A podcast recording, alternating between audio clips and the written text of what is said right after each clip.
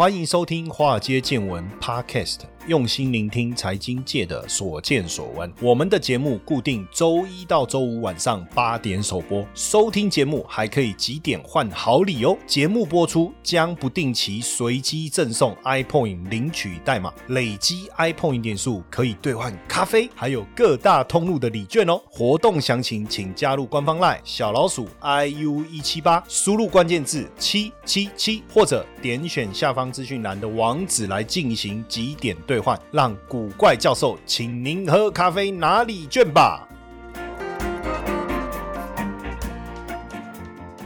好，大家晚安，大家好，我是古怪教授谢承彦。好，那当然，我觉得这个是一个非常好的一个消息啊，就是我们国产的疫苗，高端疫苗，它所研发的这个 MVC dash COV 一九零一，那二期临床实验解盲成功哦。那这个他在宣布说，哎，要有重大讯息公告啊。其实大家就在猜啊，是不是解盲会成功哦？那刚好我上这个电视啊专访的时候啊，这个主持人也问我说：“哎，你觉得是不是要宣布解盲成功？”我说：“一定的啊，这个解盲一定要成功的啊。”好，这么有把握，这个一定要的啊，是不是？哦，这个是请全台之力，对不对？哈，而且连我们的这个蔡英文总统也说，七月一定打得到。疫苗哦，那当然，这个连合约都采购下去了，怎么可以解盲失败呢？哦，那高端呢，在今年年初，北中南十一家医院启动收案了，收案的人数是超过四千人哦。那二期临床实验取得的是综合抗体的浓度哦，当然还要三期临床试验还是会继续做了，才知道最后的保护力啊，是不是跟大家所预期的一样哦？但是因为确实哈，疫苗的施打有它的急迫性，所以二期解盲成功哦。那当然就很快的要来申请拿到这个。个 EUA 哈，那拿到很快，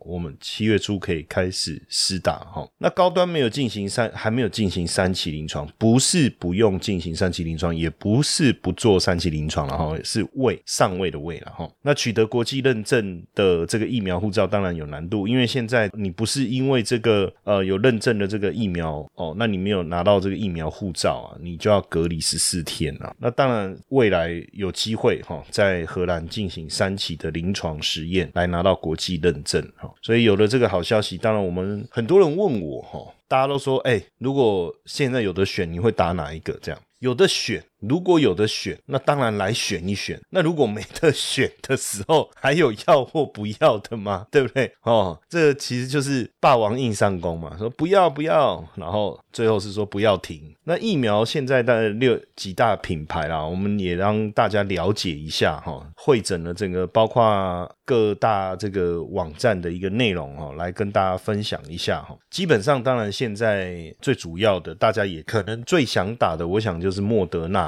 哦，或 B N T 对不对？那莫德纳跟 B N T 呢？它是属于 m R N A 疫苗，那没有活的病毒在里面，也没有遗传物质会进入细胞核当中。那基本上呢，这个疫苗就是制造新冠病毒表面的这个棘状蛋白的 m R N A，把它送到人体内。就是说我让细胞知道说，哎，我我做一个模仿的病毒被攻击的一个状态给你哈。那未来你真的被攻击的时候，你就知道哦。这个被攻击了，用这个方式来产生免疫力。那腺病毒疫苗呢，是将一段制造病毒表面的棘状蛋白的 DNA 放入腺病毒当中。那这个是有放病毒进去，但这个病毒是无毒的哦，来诱发人体的免疫反应哦。那高端呢，跟联雅呢，它是透过基因重组的技术哦，制作出病毒表面的棘状蛋白哈，来促使免疫系统产生免疫反应。当然，这整个来看呢，哈，这个 mRNA 的疫苗看起来整个保护力是相当好的，相当好。那当然，这个很多人就可能比较抗拒这个 A Z 疫苗哈，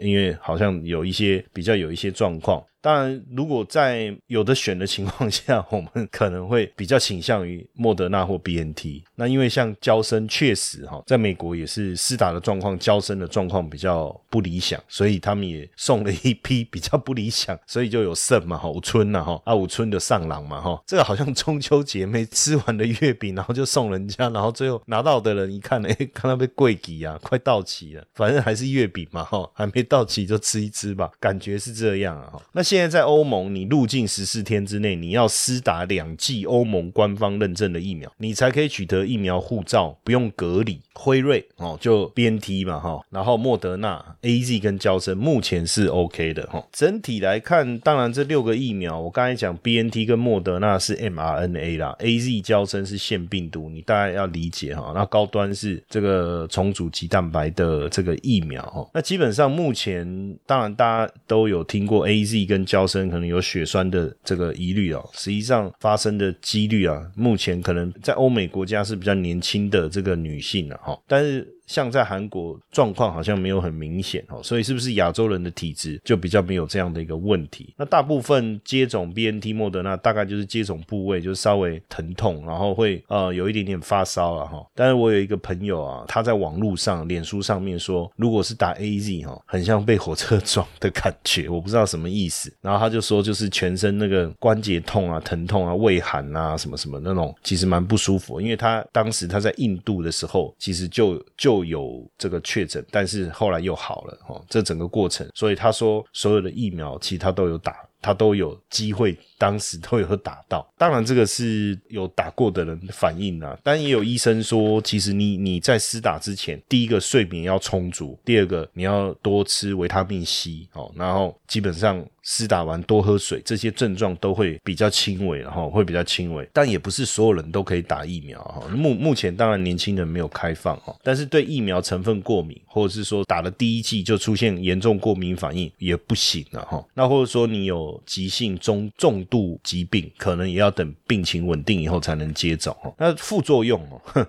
副作用基本上像 A Z 的话，注射部位疼痛、疲倦、头痛、肌肉痛、胃寒、关节痛哦，大概是这样。那 B N T 跟莫德纳基本上你注射部位是一定疼痛的啦哈。那疲倦也会有这种感觉，但是大部分几乎都一天，大概半天呢，这个反应、这个症状啊，几乎就就消失了哈。但是在 A 力的部分，有时候会有一些些恶心、这个呕吐的现象。象哦，那 B N T 会有这个恶心的现象，那莫德纳大概就是会有的会出现一点点这个像疹子这样子啊，那胶生感觉就是好像撞我那个感觉会看到比较多的症状，所以也不知道为什么，因为也是呃目前得知就是说胶生疫苗好像对于年轻女性啊这个得到血栓的风险好像高一点，那目前这个。国产的疫苗的部分呢，哈，呃，没有什么特别的不良反应。哦，或者是说注射部位疼痛红肿，哎，安内刚刚没办法哦。像我是很怕打针的人，哎，我跟你讲，我活到这把年纪哦，我还是很怕打针哦。哦，除非说那个护士姐姐哦很漂亮，一直跟我安慰说不要怕，不要来打针，不会痛这样哈，然后 我就不会怕。对啊，这个也是很奇怪哈。小时候打针的这个印象不是很好，是不是？还是怎么样？然后呢，当然实际我们之后看，如果拿到紧急的授权以后啊，整个施打状况怎么样？样，我们再来说了哈。当然，我们不特别去讨论其他的问题啦，因为毕竟我觉得以现状来看呢，如果我们能够大家能够尽快施打疫苗，整个解封的情形就能够获得很好的改善。那记得多喝水就是了哈，多喝水。那从今天前面当然先聊一下这个，也是一个好消息。那当然，我觉得以这个角度来看呢，我们也发现这一次，你看疫情是从去年二月就发生了哈，那有别以往哦，你看 SARS。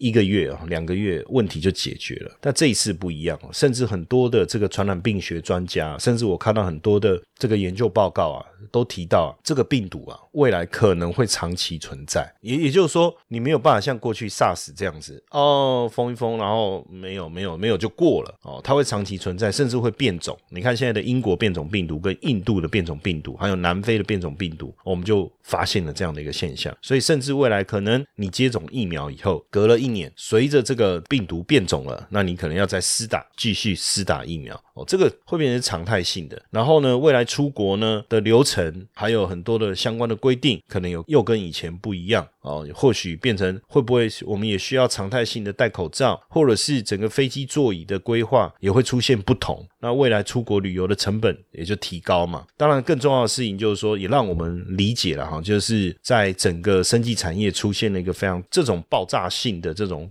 变化，那所以在这样的情况下，我觉得生技公司、生技股啊，或许也会变成是我们长期可以去琢磨的哈。投资的魅力在于它能帮我们创造斜杠收入，但市面上的投资课程普遍都是理论教学，却缺少实物练习。台湾的海归操盘领航员招募计划启动喽！无论是否有经验，只要对交易有热情，现在将是你迈向顶尖操盘人的最好机会。除了谢承彦古怪教授亲自教授他十多年的实务经验外，还能和一群志同道合的伙伴们一起在投资这条路上努力成长。输入英文字母 VT 即可取得操盘领航员们使用的策略懒人包和线上说明会资讯哦。当然，很多人对于生技股来讲，都有一些比较，呃，我常看到很多算是投资达人嘛，好不好？哦，或者财经专家，他说啊，他不碰生技股，但我倒也觉得未必需要这样把生技股视为洪水猛兽啦。为什么？生技股又有不同的分类嘛，有医疗器材的这个部分可能比较稳定，当然也应该就不是他们所谓不敢碰的那一个族群。还有一种。情况呢是什么？就是药品研发，像高端疫苗啦、国光生技啦这些。那这些公司当然往往我们去看它的财报是都没有赚钱的，或像这个合一啦、之前的这个基亚啦，你看它的公司根本没有赚钱。当然这个是跟生技股上市的一些特别规定有很大的关系。那没有赚钱，那到底他们活下来在做什么？当然他们做一些研发，然后未来可以做一些专利的授权。那如果真的一期、二期、三期过了以后，后面的爆发力又非常非常的强，诸如此类的哈。但是当然，我不把它视为赌博啊。之前这个媒体在访问我，也问我说，生技股算不算赌博？我说你把它当成一个创投的概念，你也像一个创业投资家，如果成了哦，那你就发财。那没有成，你就是投一个梦想，投一个理想，对不对？那赌博又是一看牌一翻两瞪眼，我觉得还是过程还是不同啊。但就台湾，当然台湾的生技人才，我觉得是非常顶尖的哦。台湾生技产业的发展，当然规模上你要跟国外比，当然还有还有一定的距离，但是也不代表就是说真的不能投了哈。那只是说，如果你觉得这方面有疑虑，当然国外的生技的公司还蛮值得我们去。未来这几年，我觉得生技产业、生技医疗、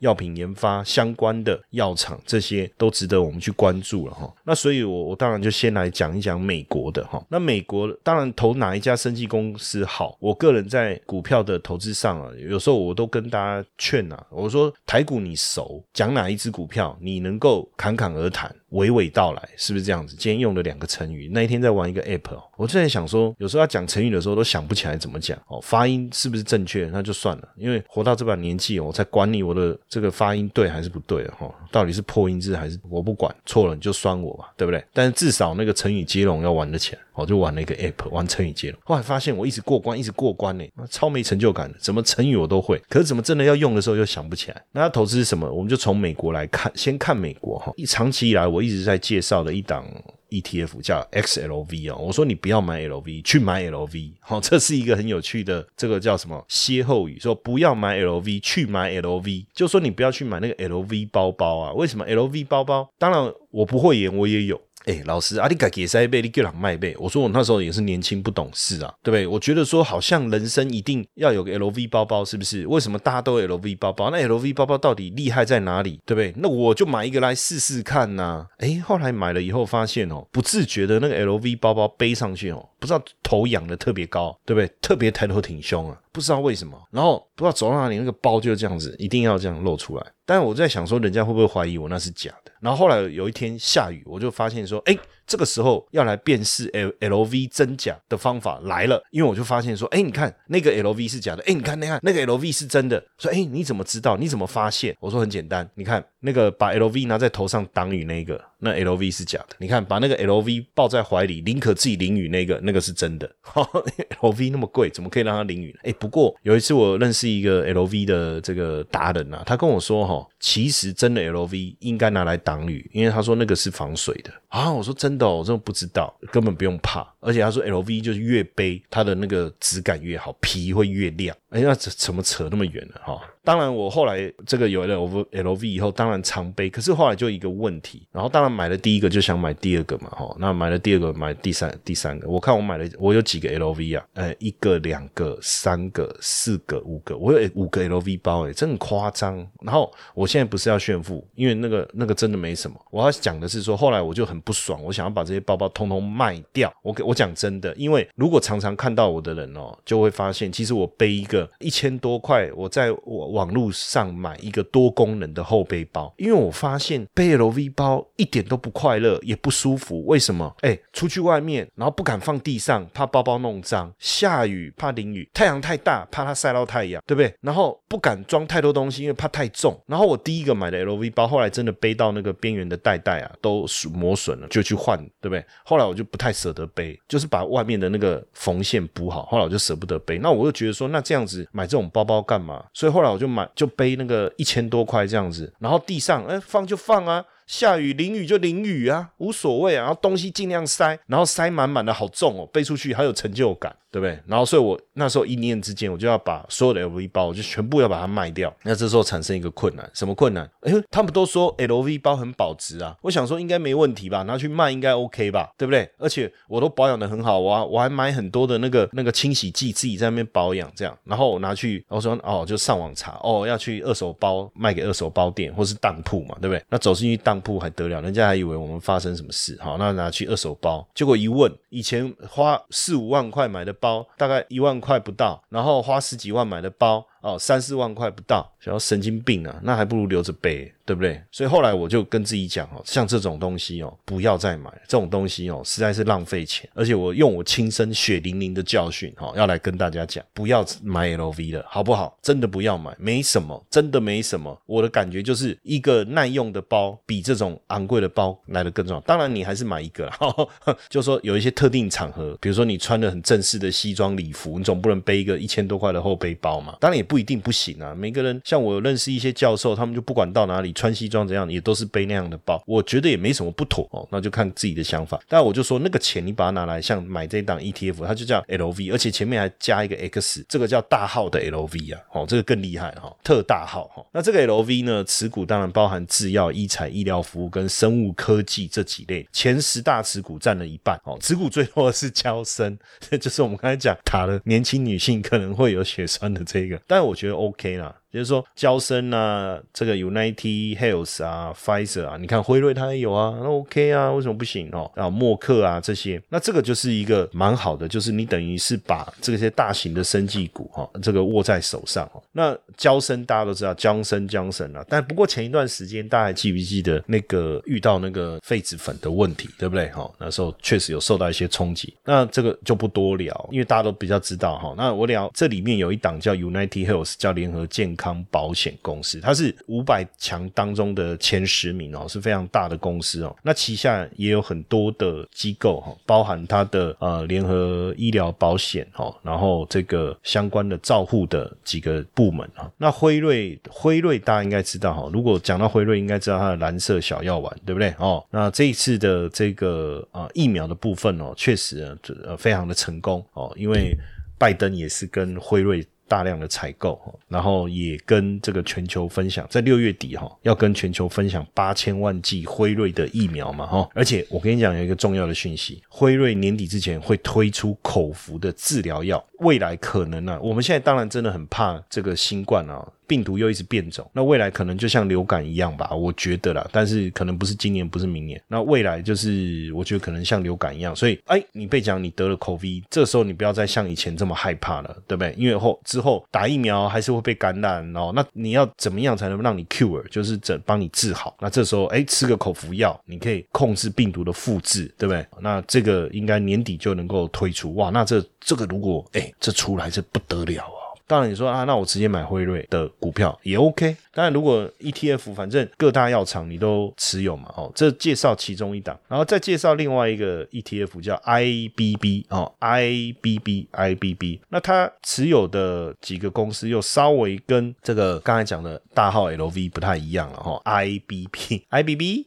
这个他持有的公司包含安静 AMGN 啊，这家公司啊，大家应该也知道哈。那它开发很多像肿瘤啦、血液啊、炎症啊、心血管相关的这个药品，还有吉利德，吉利德这个也是美国大型的生物制药公司。那主要也研发了像艾滋病啊、B 肝、C 肝，还有传染病。哎，瑞德西韦有没有印象？哦，现在就是你看，去年美国 FDA 它就批准了吉利德的瑞德西韦作为新冠住院患者的用药，而且是美国唯一而且全面核准的新冠药品。那这个这个就是这一家哈。那再来，大家刚才在这个 LV 那一边哈，好像会有点想问一个问题，可是又又不知道如何问起哈。就是那个那个莫德纳哈，就是你会想说，老师那有没有莫德纳？莫德纳哦。有这个 I B B 就有莫德纳哈，那这个莫德纳大家就知道，现在就是最红的，对不对？哈，那这没有问题了。那这个疫苗也让大家能够摆脱这个疫情的风险。在美国，现在大家都出去狂欢的啦，对不对？喝啤酒啦，party 啦，夜店呐，这个这个海滩呐，哦，对不对？哈，那再来，另外还有一档也不错，叫 X B I X B I 哈 S B I。那它的这个做法跟前面两个有什么不同哦？像 S L V 啊，它个股的持股的比重会比较高，因为它持有的档数比较少。那前十大就占了五十趴，所以比较算是集中火力在少数的一些生技股身上。那这一个 I B B 也是一样哦，前五大持股占三十五点七趴，那大型生技股占了五十二趴哦。所以等于是 I B B 也是属于偏向是投大型的生技股。那这个 X B I 啊，S B I 它的持股比较分散，然后比较偏重在中小型的生技股。那持股大概都在一趴以下哦，一趴以下你就知道它的持股是相当相当分散哦。那里面当然也有一些还不错的一些生技公司，但是都比较偏中小型。所以这样子，美国三档的 E T F 让大家了解一下。如果你有兴趣，你也可以往这个方。方向去思考哈，投资的资讯这么多哦，大家一定想说，那平常要怎么样来收集资讯啊？要阅读什么资料？其实只要找到一本好的杂志哦，然后平常你就可以透过这个杂志来补充自己的能量。当然，听好节目也是很重要的，华尔街见闻对不对？好节目很重要。但如果你想要再多看一些资料怎么办？当然，我觉得《金周刊》是非常好的选择，应该是说首选。那我们现在呢，跟《金周刊》合作推出《金周刊》免费。看一年的活动，哎，锦尼和你看看他爸，怎么会有这么好康的一个这个活动呢？那详细的内容方案是什么？哈？那大家加入我的赖好友小老鼠 i u 一七八啊，小老鼠 i u 一七八，古怪教授的赖好友，加入以后你输入关键字哈，t o d a y，今天的英文呐，today 啦，today 啦，就 t o d a y，好，那你就可以进去了解整个方案的详情哦。那因为金周刊免费让大家看一年的这个名额有限哦，所以大家动作要快哦，慢来你得减看。一年哦，我们是一半哦，哦，动作要快，好康的东西无法等待。前面讲完台湾，讲完美国，再来我们看一下中国大陆哈。那当然，大家会觉得说，哎，现在大陆的生技产业发展的如何？实际上这几年大陆的几家大型的这个生技公司啊，像百济神州啦，哈，还有什么基石药业啦，甚至。这次也有通过这个 WHO 认证的这个疫苗国药集团，对不对？哦，这些其实都开始这个在在大陆啊快速的一个串起哈，包括很多的新药啊也都持续的一个上市。从最早是做学名药嘛，学名药就是这个专利药药证到期以后啊，他们开放你可以去做同样成分的药，这叫学名药。那到现在的这个创新药，其实中国的这个药品市场啊，医药产业也已经开始。往这个全球、全世界来走了哈，那我就介绍几家公司，让大家认识一下哦。这个药明生物哈，那药明生物基本上呃，其实它也是非常强的这个生技公司了哈。那因为它的全球领先的这个药品开发的平台哦，那竞争力其实非常高。然后这几年我们看它的这个业务的成长也非常非常的快速哈，包括我看最近啊，国际资金啊也持续买入这个药明生物哈，药明生物。那再来是百济神州，百济神州像它呃，我们在看这个呃美国啊。像 FDA 刚我们讲那个安静有没有哦？它其实也跟他们有合作哦。那像百济神州也在新药创新药物的这一块啊，也持续的在发展当中，然后包括抗癌的新药，所以不论是全球授权的部分哦，也都持续的拿到，包括癌症用药啦哦，其他这个治疗恶性肿瘤的这种药品哦，也都开始不断的拿到认证哦。百济神州也算是目前全球公认的这这个生物科技非常重要的一个企业哈。它像这个这一家公司叫什么修修赖，它是呃美国的这个生物科技公司，那也付了百济神州多少四千五百万美金，希望能够来做一些特定的合作哦，像包含这个标靶药的一个部分。那这个部分确实也是百济神州在发展上非常非常领先的一个区块哈。那另外一家叫这个食药集团哦，食药集团这个食药集团目前其实呃在整个医药市场耕耘也非常非常久，而且包括最近我看高盛啊哈，高盛发布了一个研究报告哦，也把食药集团的目标价调高。那现在包含的抗肿瘤的药品啊、抗生素啦这些哈的销售都持续的成长哦，食药集团。那再来是这个中国生物制药哈，这家也是非常大的这个制药集团哈。那中国生物制药跟北京的这个科兴啊，大家应该有听过科兴疫苗对不对？也获得了这个世世界卫生组织的紧急使用认证哦，就是中国生物制药。当然，有的人说啊，科兴他不敢打什么，那个那个就是我觉得就是大家的认认知的状况了。毕竟这个呃，世界卫生组织也同意他的。紧急就这叫什么紧急使用的认证嘛，哈，那当然这个谭德赛啊，不是我为什么讲他的名字，我就怪怪的。谭德赛，我们是短流赛哦，谭德赛，不要拿人家的名字开玩笑，好不好？哦，要认真一点，要严肃一点啊。有时候讲一些这种正式议题的时候，不要这种很轻浮，你懂我意思吗？哦，不然人家名字叫谭德赛，你就好好念。你为什么要故意讲一个短流赛这样子？哦，这样这样是不好的，不妥当的哈。那他就在记者会上面就宣布说，科兴的新冠疫苗被证明是安全有效哦，有品有保证了哈。这个就是中国生物制药哈，他们跟北京来合作，北京这家叫什么科兴中维生物技术公司合作的哈。那另外一家叫再鼎医药啊，再鼎医药。也是包括在胃癌、脑癌、肺癌，哈，还有一些这个细菌感染治疗领域啊，方非常专业的一家这个生技公司，哈，甚至制药公司，哈，制药公司。然后还有一家叫信达生物，最近也获呃很多新药的上市啊，也获得美国 FDA 的受理，哈，连高盛也是上调这个信达生物的买进的这个目标价，还有也上调持股的一个平等哦。那所以你看哦，包括刚才我们我们回头讲一下信达生物，哦，在医药哦，还有包括中国生物制药哦，还有包括食药集团哦，还有包括百济神州哦，还有我们刚才讲到的这个药明生物哦，其实这些都是在目前在大陆呃相当大的这个生物制药公司，而且最近我看他们的股价的表现真的很强劲哦。如果我们要讲说大陆的整个指数的一个表现，最近持续的在好像在打底整理，好像在酝。酿一波新新的上涨，但是又好像还没开始，也没错。但是光看这几个这个生物制药公司啊，他们的股价却是持续的一个上涨哦，持续的一个走高。当然，你就说个别的股票要要怎么去投资，这些都是在香港有挂牌的哈。那当然，你可以第一个在香港的证券商开户，直接来买进个股哈。那另外一个方式比较简单哈，当然就是买相关有投资这个这样的股票的这个 ETF 哈。接下来就是我们今天的彩蛋时间，iPhone 领取代码 i 五四五九，活动详情呢，请到下方的说明栏观看。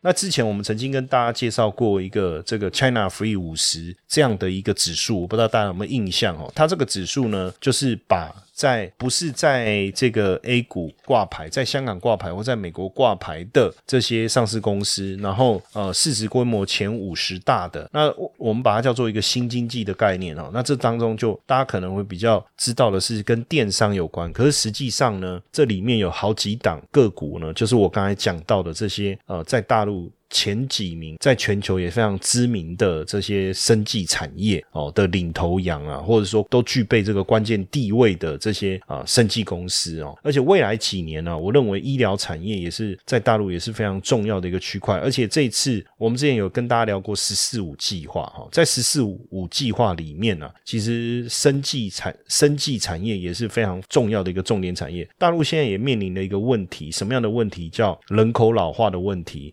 人口红利消失的问题，就是整个人口结构的高龄化已经开始出现了哈。那人口结构高龄化，当然会衍生几个问题。第一个问题就是对于医疗产业的需求，对于医疗产业的需求会大幅度的提升。再来就是劳动力会下降，当然劳动力下降的部分就要靠更多的年轻人想办法来参与。所以为什么他们现在也宣布了三胎？哦，以前你只能一胎，因为人太多了嘛，你每个人都要生，那还得了哈？那后来一胎开放二胎没人要生，我现在他妈三胎来拼一下。可是其实你开放一百胎好了，也要大家愿意生了哦。所以所以这个也是很麻烦。那这个人口结构开始老化，开始高龄化，它会产生一个问题是什么？它的问题就是医疗产业的需求会大幅度的增加，社会福利的这个负担也会开始加重，医疗产业的需求会增加。所以在比较这种呃人口结构相对它不是属于金字塔型，而是可能属于呃漏斗型的，甚至可能不是漏斗型哦，可能是倒金字塔型，就是年轻新人口相对。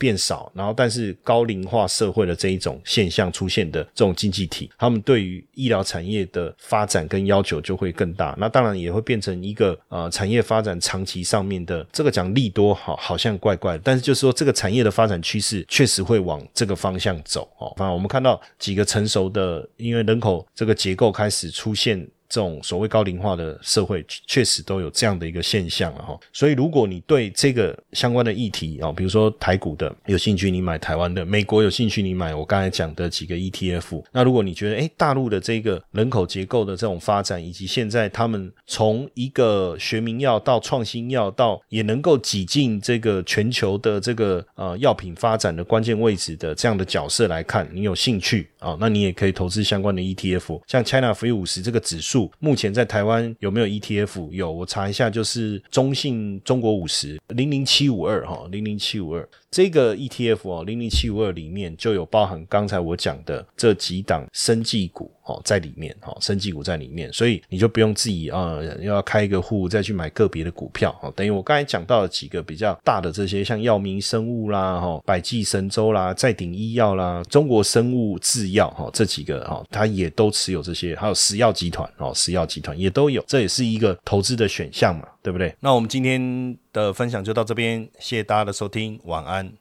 嘿，各位铁粉们，如果喜欢华尔街见闻，请大家多多按下分享键，让更多人能听到我们用心制作的节目。你们的一个小动作，是支持我们节目持续下去的原动力哦，快去分享吧！